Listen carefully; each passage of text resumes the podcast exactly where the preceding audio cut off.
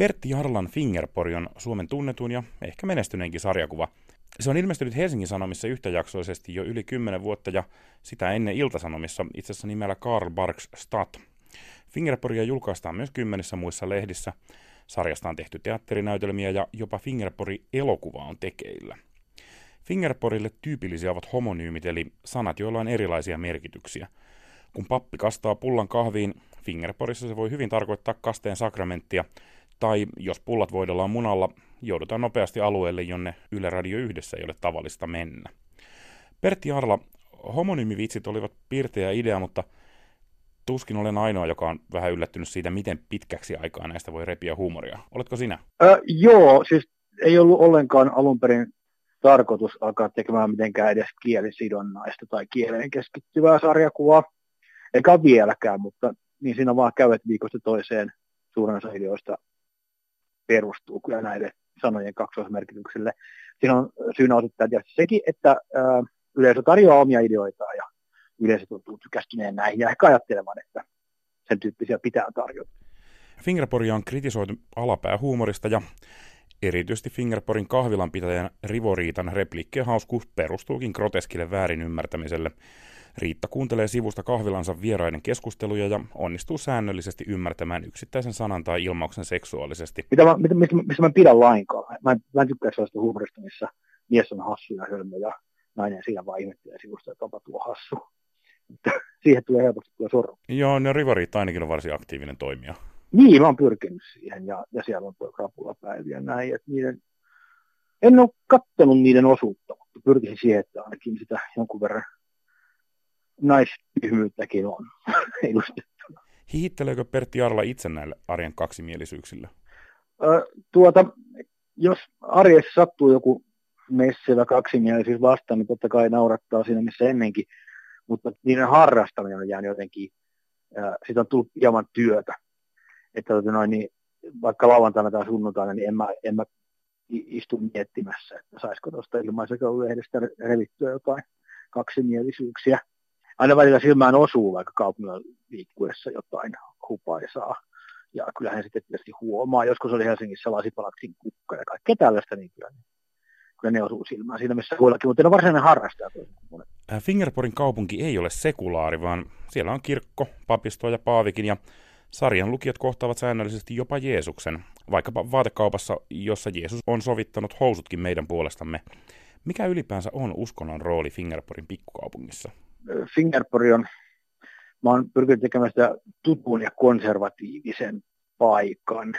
Siinä mielessä, että siellä on kaikki niin kuin totutusti jopa vähän vanhahtavaa, että joku poliisi saattaa olla hieman vanhahtavasti pukeutunut ja, ja pankinjohtajalla on omat roolinsa ja papeilla on omat roolinsa ja näin. Jos pitää kolmessa ruudussa kuvata vaikka joku tilanne, jos joku loukkaa jotakuta, niin kyllähän se on tietysti helpompi jos sitä ei tarvitse erikseen pohjustaa, että nyt edetään tällaisessa, tällaisessa maailmassa, vaan kaikki tietää, että tämä on tällainen tyypillinen suomalainen kaupunki, jossa esimerkiksi vanha pappi on konservatiivinen. Niin se on se vitsin kerronnan kannalta jotenkin tehokkaampaa ja taloudellisempaa, että on sellaiset totutut sosiaaliset kuviot. Mutta mä mietin tätä kirkon roolia Fingerparissa, että se ei varsinaisesti ole mikään niin ihan 70-lukulainen kirkko, vaan, vaan tota, ihan, koska se on niin jotenkin herkullinen, herkullinen ä, aihe ja potentiaalinen kriisin lähde, niin kyllä Fingerporin kirkko sitten painiskelee näiden muutos, yhteiskunnan muutoksen ja kirkon muutoksen kanssa. Tuli mieleen tämä strippi, jossa vanhempi miespappi juuri toteaa tällaiselle nuorelle seurakuntaan pyrkivälle naispapille, että meillä ei ole täällä kyllä naispappia katsottu hyvälle, ja sitten hän toteaa, että hienoa olinkin juuri mennä sukupuolen korjaukseen. Eli tota noin, niin tällaisia haasteita olen pyrkinyt kuvaamaan myös. Niin, tämä on uskonnollinen nauraminen Fingerporissa on lopulta kuitenkin aika hyvän tahtoista. Siis kirkon työntekijät on tällä hetkellä ihan suurimpia Fingerpori-faneja. Näitä ei niin kovasti pidetä loukkaavina. Ja se alapäähuumori, jonka mä mainitsin, niin sitä on yhdistetty uskontoon hyvinkin vähän. Käsitteletkö sinä uskontoa silkkihansikkaina? En tietoisesti käsittele. Tuota, voi olla, että tiedosta mattaan tulee olla jotenkin varovainen, mutta kyllä jos mieleen tulisi joku rivojuttu, joka liittyisi seurakuntaan, niin tota, kyllä mä sen varmaan käyttäisin. jos se ei olisi jotenkin väärällä tavalla vaikka seksistinen tai jotain. Seurakunta on kutsuvassa julisteessa luki Fingerporissa joku aika sitten, että tulee iso seksi leirillä. Joo, ne on jotain tollaisia, tollaisia siellä on, koska nimenomaan tämä sellainen palaute on ollut sen verran positiivista ja kannustavaa, ja muutamat tunnelmani äh, tota, kirkon kanssa työskentelevät ihmiset on niin kuitenkin, tuota, eivät kavada rivoakaan huumoria, niin tuota, siitä mä oon jotenkin oppinut, että ei tarvitse olla niin kauhean porovainen. Millaista palautetta uskontoon liittyvistä sarjakuvista yleensä sulle tulee? Tuota, silloin kun Fingerpori alkoi 2007 Helsingin Sanomissa, niin mua varoitettiin, että ei kannata tällaisia tosi kyseenalaisia tai tällaisia niin kuin arkoja aiheita käsitellä ensimmäisenä kuukausina. Sitten tuli jotain niin vähän rohkaistuttua, kun se sai melko hyvää vastaanottoa, ja sitten piirsin tällaisen, missä Jeesus on sovittanut housutkin ihmisen puolesta. Ja tota, niin sitten tuli paljon kyllä negatiivista palautetta. Ja sitten ehkä, ehkä jostain sitä seuraavista uskontotuista myös.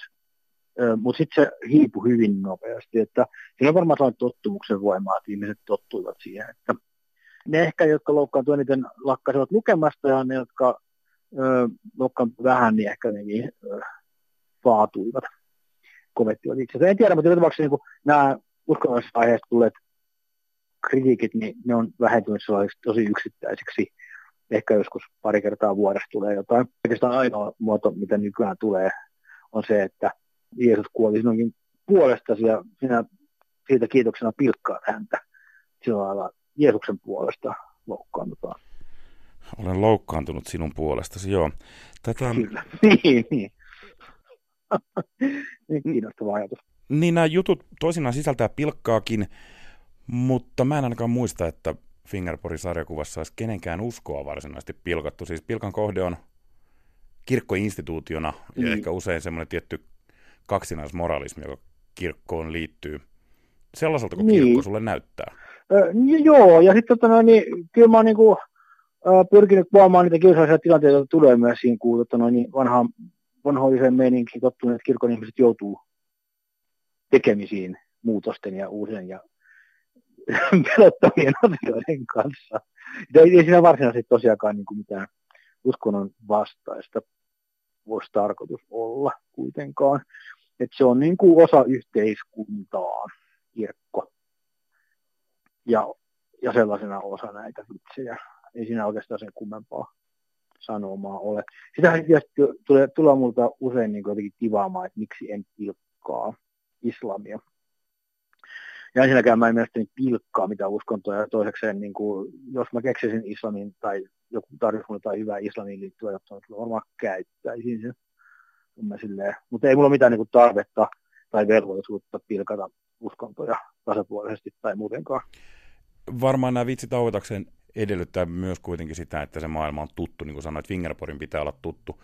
Mä Joten, joo. jollakin islamilaisella sivustolla, ehkä jonkun muslimien Facebook-ryhmässä törmäsin tällaiseen vitsiin hiljattain, jossa pyöritettiin videopätkää, jossa oli sata ihmistä polvi, polvistuneena rukoukseen, heistä 60 oli, kumarteli yhteen suuntaan, 30 toiseen suuntaan ja 10 vähän niin kuin pyöri ympyrässä. Ja tässä meemivideon tekstinä oli, että joku on laittanut vahingossa metallipalan kompassin alle – Luuletko, että tämmöinen toimisi Fingerporissa vai onko tämäkin liian vierasta meille? No toi, toi tota, no, niin, on siinä rajalla, miten tuttu se tosiaan on. Mutta kyllähän sitä aina voi, voi vitsejä heittää sillä, että ensin niin vaikka ensimmäisessä ruudussa vähän alustaa, kertoo tästä, niin sikäli kun se on mahdollista tuossa kolmen ruudun tai kahden ruudun stripissä. Mutta kyllä sitä jossain määrin on mahdollista myös silitellä, mutta jos joutuu selittelemään ihan valtavasti ennen varsinaista vitsiä, niin kyllähän sitten vaikeaksi menee. Mutta tota, kyllä se, kyllä mä pidän vielä mahdollisena ja odotan sitä päivää, että joku käyttökelpoinen islamvitsi jostain putkahtaa päähän tai mailiin. Osassa Fingerpori vitseistä, osa niistä liittyy sellainen tunne mulla itselläni, että mä ensin huomaan nauravani aika vapautuneesti ja sen jälkeen mä rupean olottaa, että mä hihittelen tässä – näille lapsellisuuksille, katsele ympärilleen ja toivon, että kukaan ei Näin. huomaa. Asetatko se tarkoituksella mut tällaisen hankalaan tilanteeseen? Ei, se on nykyään jotenkin aika tuntuu yleiseltä se ajatus, että ö, komediaa, vaikka tv tekevät tyypit pyrkii hirveästi niin kuin ohjailemaan sitä lukijaa tai katsojaa, että, niin kuin, että ohjaillaan, ohjaillaan niin kuin odotuksia ja sitten saadaan, saadaan miettiä, että mille minä oikeastaan nauran. Mutta mä, en sellaista, mä en mieti yleisöä sillä lailla, saati sitten manipuloi tai osaiskaan manipuloida ja viedä niin sanotusti. Et, et niin kuin, jos joku juttu naurattaa, niin mä koen, että se sen pidemmittä niin sitten sopii Singaporeen. Jos joku juttu naurattaa, niin sopii ja on kerrottavissa siinä kolmessa luvussa, niin se sopii siihen. Että sitten tietysti joskus saattaa siinä vaikka tussausvaiheessa alkaa miettiä, että mihin ihmiseen tämä juttu nyt perustuu, ja onko tämä tyhmä. Ja siinä saattaa omat arvostukset ja käsitykset siitä vitsistä muuttua monenkin kertaa sen piirtämisen aikana. Ville Rannallakin on joskus muistaakseni ajatuksia, että mitä vaikeampi aihe se itselle on ja mitä epävarmempi on, niin sitä, sitä todennäköisimmin se kannattaa tehdä. Itse asiassa Emmi Valve, sarjakuvan tekijä, puhuu myös siitä, että se, että joku juttu on nolottava, nolostuttava eikä tiedä pitäisikö sitä piirtää, niin se, se on merkki siitä, että kannattaa ohjautua sitä kohti. Niin olet itse toiminut joitakin vuosia sitten myös Helsingin vapaa-ajattelijoiden puheenjohtajana. Minkälainen suhde sulla itselläsi on toisaalta uskontoa ja toisaalta vapaa liikkeeseen? Mutta kyllähän tuommoinen aktiivinen ateismi, niin kuin mä olen sitä kutsunut, niin tota, on, on niin kuin kuitenkin, se on myös osa tätä nykyaikaista keskustelua ja yhteiskuntaa, niin kyllä vapaa-ajattelijat ja ateistit, kyllä niitä Singaporessa vilahtelee, kuten tämä isä, joka kielsi lastaan kokeilemasta päihteitä, ettei hän, hän sitä alkoholistia ja sitä kautta uskovaista. Ja tota noin, niin kyllä mä jotenkin uskoisin, että ateistit vapaaehtoiset siinä, missä kirkon ihmisetkin, niin niistä joku pari saattaa suutta on, eiköhän ne ihmiset ylipäätään tykkää siitä, että niitä, niistä niiden elämän, elämästä ja uskomuksesta tehdään jonkun verran huumoria. Mä en nyt mitään näin toiminnassa mukana, mä en jotenkin, se ei tuntunut tuota saavan hirveästi aikaan mitään. Eikä muutenkaan halua sillä lailla kulkea vapaa-ajattelijuus ateismi edellä. Ei se ole mulle enää niin hirveän tärkeä asia, mutta ateistitkin on, siihen liittyy myös niin voimakkaita tunteita. Mutta en ole kyllä ateisteilta kuullut vielä loukkaantuneita kommentteja. Hei, tähän loppu vielä.